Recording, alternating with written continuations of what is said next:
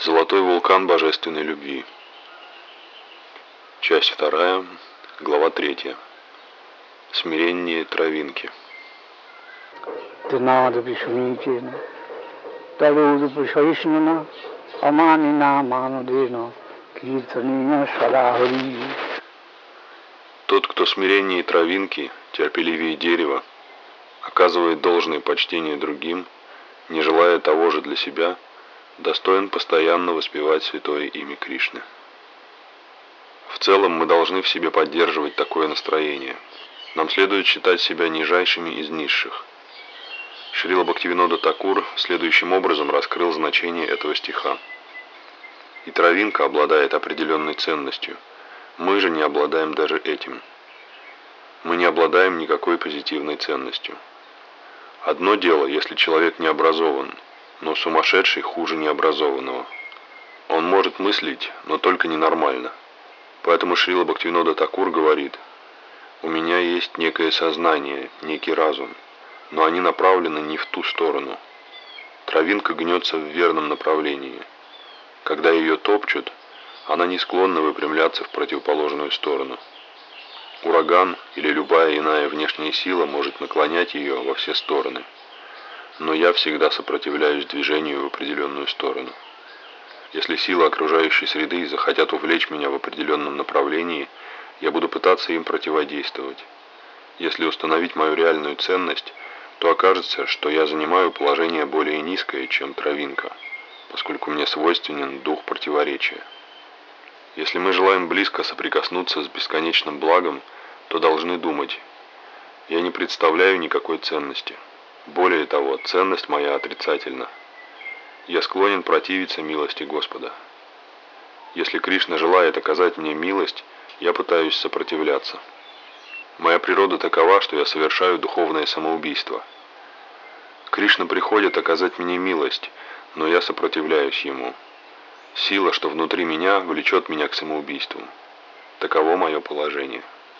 Травинка не станет никому сопротивляться. Вот в каком я скверном положении. Мы должны осознать, в сколь затруднительном положении находимся. Обеспокоенные этим, мы сможем принять великодушный дар абсолютной истины в форме святого имени. Не следует думать, что путь будет очень ровным. Извне может прийти множество затруднений. Когда преданные воспевают Хари Кришна на улице, люди могут подойти и оскорбить их, Множество всевозможного рода помех и противодействий будут пытаться повлиять на нас, сбить нас с этого пути. Но мы должны упражняться в терпении, подобном терпению дерева. Почему именно дерево приводят в качестве примера? Это объясняется следующим образом. Если никто не поливает дерево, оно не протестует. Дайте мне воды.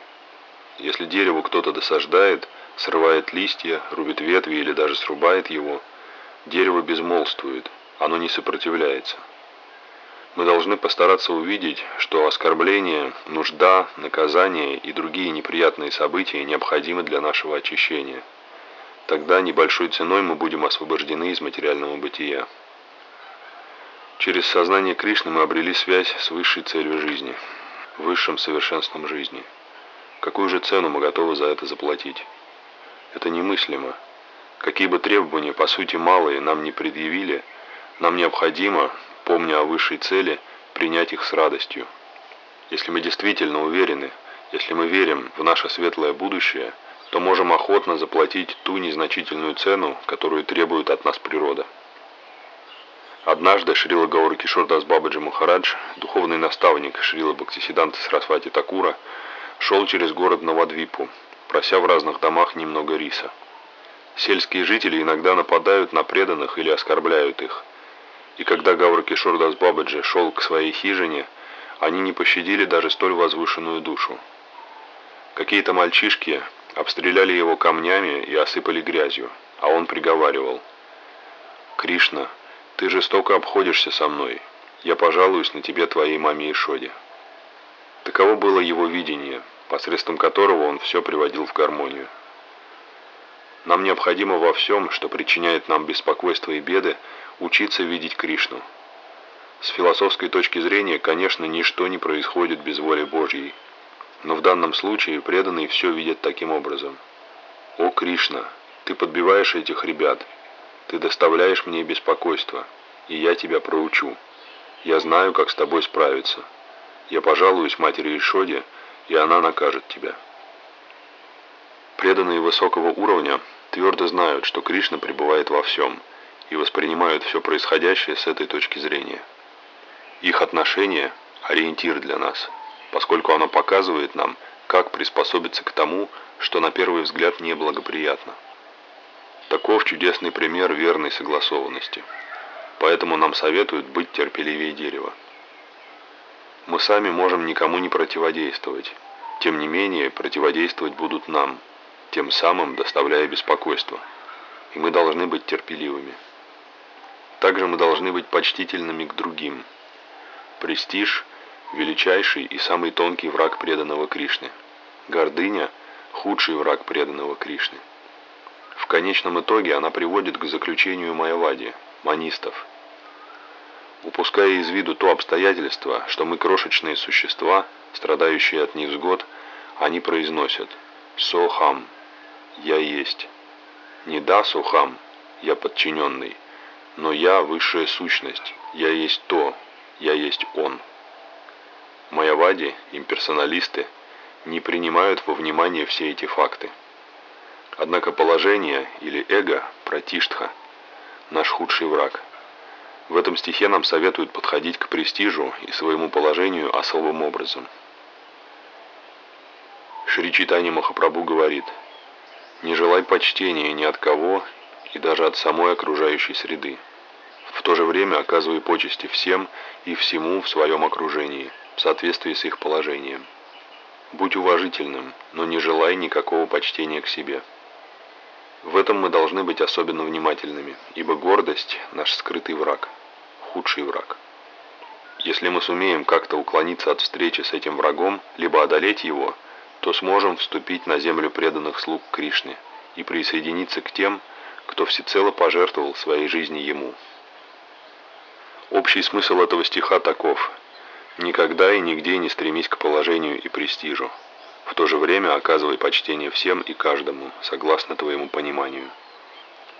Когда в начале 30-х годов 20 -го века наш духовный наставник Шрила Бхактисиданта Сарасвати Такур посетил Вриндаван – он приехал туда на машине. В то время для святого это было неслыханно. Однажды некий священник оскорбил нашего гуру, принизив положение Шрила Рагунатха Госвами, наставника, давшего нам наивысшую концепцию духовного совершенства. Мы не только жители Святой Земли, но и представители высшей касты священников, брахманы, кичился священник. Поэтому мы можем благословить Даса Госвами. Он родился в семье низкого сословия и сам просил у нас такого благословения. Конечно, в великом смирении Дасгасвами однажды молился.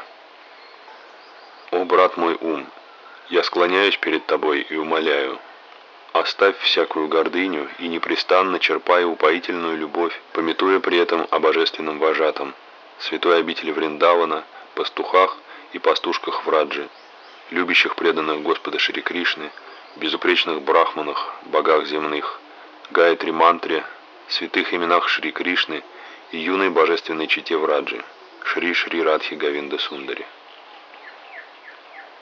Тот священник сказал, «Мы жители святой обители Вриндавана и к тому же брахманы, поэтому мы по праву можем благословить Рагунатху Даса Госвами». Услышав эти слова, наш гуру Махарадж, который находился в то время у Радхакунды, начал поститься. «Я должен это выслушивать», — сказал он. «Этот тип, пребывая во власти похоти, гнева и жадности, заявляет, что может оказать милость Дасу Госвами, самому почитаемому наставнику в нашей линии. И я слушаю это». Ничего не принимая в ответ на слова священника, он решил поститься. Мы тоже перестали принимать пищу, и весь наш лагерь начал соблюдать пост. Затем один местный джентльмен – узнав, что целый лагерь голодает, распорядился, чтобы священника-хулителя разыскали и привели к нашему гуру Махараджу. Священник молил о прощении.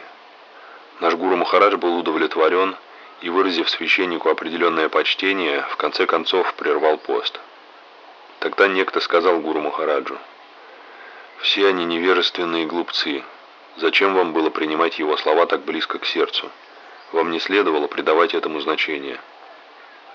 Наш гуру Махарадж ответил, «Если бы я был обычным Бабаджи и услышал подобное замечание, я бы просто заткнул уши и ушел. Но я выступаю в роли Ачарьи, того, кто учит собственным примером. Если я не отвечаю на высказывание в адрес моего Гурудева, то какое имею право разъезжать на автомобиле? Зачем я езжу на машине здесь, во Вриндаване? Неоднократно произносил он эту фразу. Будь я Нишкинчина Бабаджи, святым, живущим в уединении и носящим лишь набедренную повязку, я бы не давал никакого отпора этому человеку. Чтобы спастись, я бы просто покинул то место и ушел в другое. Но поскольку я, разъезжая на большой машине, занимаю пост Ачарьи, учителя, то мой долг – защищать достоинство великих преданных. Я принял на себя эту ответственность, и если случается нечто подобное, не могу уклониться. Я должен встретить это лицом к лицу и сделать все, что в моих силах, чтобы такое не осталось незамеченным, получило бы отпор. Смирение нужно проявлять и определять в соответствии с конкретными обстоятельствами. Однажды, когда на Вайшнавский храм было совершено нападение, преданные для защиты храма использовали ружье. Местные жители потом были недовольны. «И они смиренны», — говорили они, — «и они терпимы». Почему они приступили заповедь Шри Чайтани быть смиреннее травинки и терпеливее дерева? Да они не преданные. Я выслушал множество жалоб, но я защищал преданных. Нет, они поступили правильно. Предписание быть смиреннее травинки означает, что следует быть смиренным по отношению к преданным, а не к сумасшедшим. Основная масса людей невежественна, а они безумны. Они не знают, что хорошо, что плохо, поэтому их суждения ничего не значат. Кто достоин судить, в самом ли деле преданный оказывает почтение другим и не ожидает никакого почтения к себе? Кто будет решать, на самом ли деле он смирен и терпелив? Безумцы? Невежественные люди? Как они могут судить, кто смирен, кто терпелив, а кто почтителен к другим? Необходимо мерило, с помощью которого можно было бы оценивать смирение. Нас интересует критерий, данные мыслителями высокого уровня, а не суждения невежественных масс. Конечно, любой может обманывать простых людей показным смирением, но смирение на показ – не настоящее смирение. Оно должно исходить из сердца и иметь реальное назначение. Суждение обо всем – смирение, терпение, отсутствие гордости – должна выносить образцовая, нормальная личность, не невежды, которые подобны слонам, тиграм и шакалам. Нужно ли позволять им решать, что такое смирение, а что наглость и дерзость? Конечно, нет. Должен ли преданный думать, храм и божество собираются осквернить, а я буду стоять в стороне, ничего не предпринимая? Я должен быть смиренным и терпеливым. В храм заходит собака. Не выразить ли мне ей почтение? Нет, это не подлинное смирение. У нас должно быть здравое представление о реальности. Нельзя во имя почтительного отношения к другим допускать, чтобы происходило подобное. Мы не должны считать, что причинять вред преданным или осквернять храм допустимо, что если мы позволим собаке войти в храм, то проявим смирение и терпимость, что мы тем самым оказываем совершенное почтение другим. Нас интересует не поверхностное понимание Писаний – а их подлинный смысл. Быть смиренным означает быть слугой слуги Вайшнава. Вот в каком сознании нужно действовать. Если кто-то пытается причинить вред моему наставнику, я должен в первую очередь пожертвовать собой, полагая, поскольку моя значимость невелика, мое самопожертвование немногого стоит. Чтобы сохранить достоинство моего гуру, преданных, моего Господа и его семьи, я должен пожертвовать собой. Нужно всегда понимать, что достойно почитания. Мы оказываем почтение высшей истине, Богу богов. Наше поведение должно быть согласовано с этим. Если мы всегда будем придерживаться высшей идеи относительности, то увидим, что мы ниже всех. Если нашим хранителям грозит опасность, мы пожертвуем собой. Когда мы пытаемся понять, что такое смирение, не просто имитация, а подлинное смирение, мы должны все это принимать в расчет – Это вопрос практического осознания. Слава и почести предназначены для Господа и Его преданных, и ни для кого больше. Конечно, на высших стадиях преданности у Парамахамса Бабаджи, величайших подобных лебедям святых, которые оборвали все связи с материальным миром, смирение может выражаться иным образом. Но преданный среднего класса, который проповедует, не должен воспринимать вещи так, как они. Как говорил наш гуру Махарадж, если бы я играл роль Бабаджи, неагрессивного святого отшельника, я бы просто ушел из того места без борьбы. Но если мы проповедуем и приняли на себя ответственность привести в Царство Господа столь многие души, мы должны соответственным образом действовать. В целом мы можем быть безразличны к тем, кто проявляет враждебность лично к нам. Но если мы ведем организованную проповедь от имени Господа, наш долг меняется. Мы не можем быть равнодушны к противникам. Джива Госвами пишет в своих трудах, что все это нужно рассматривать, принимая во внимание свое индивидуальное положение и выполнять то, что необходимо. Джива Госвами заключает, что если преданный облечен властью, если он царь, и кто-то неоднократно хулит истинного вайшнава или святого, то царь обязан привести в исполнение телесное наказание, изгнав хулителя из страны или отрезав ему язык. Вайшнава Ниндака Джихва Хата – но это правило не для простых людей. Если они начнут поступать подобным образом, начнется разгул. Не стоит стремиться наложить на кого-нибудь физическое наказание. Хануман – Вайшнав, но очевидно, что он погубил множество жизней. Тоже верно в отношении Арджуны и многих других преданных. Даже Кришна и Рамачандра, как известно, убили на войне множество демонов. Суть подлинного смирения состоит не просто в демонстрации кротости – в случае оскорбления гуру или вайшнавов, преданный, насколько позволяют ему силы, даст отпор хулителям. В одной из своих песен Бхактивинода Такур говорит, что нам нужно не только переносить злые поступки других и доставляющую беспокойство окружающую среду, но мы должны совершать добро нашим мучителям. В качестве примера приводится дерево. Тот, кто рубит дерево, даже пока делает это, получает от него тень и уют – в заключении Бхактивинода Такур говорит, что смирение, милосердие, почтение к другим и отречение от имени и славы – это четыре качества, необходимые для воспевания святого имени Кришны. Мы ничтожнейшие из ничтожных, убогие из убогих. Следует всегда сознавать это. Мы должны думать, я нищий, но прошу самого высокого. Пусть же никакие тревоги не заставят меня отказаться от моих попыток. В то же время нужно с почтением относиться к окружению. Таким образом, развиваясь в сознании Божественного, согласно знанию о Кришне, каждому в соответствии с его положением следует оказывать почтение. Необходимо занять положение слуги, слуги, слуги Господа.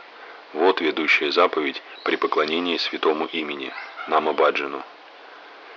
Если желаете воспевать имя Кришны, то не тратьте энергию на незначительные вещи этого мира – не позволяйте вашему вниманию отвлекаться на такие ничтожные обретения, как престиж или цели, связанные с деньгами или материальный комфорт. Помните, вы стремитесь к величайшему, и по сравнению с сознанием Кришны все прочее крайне незначительно. Поэтому не расточайте энергию и драгоценное время. Будьте бережливы. Вам выпала возможность достичь наивысшей цели жизни –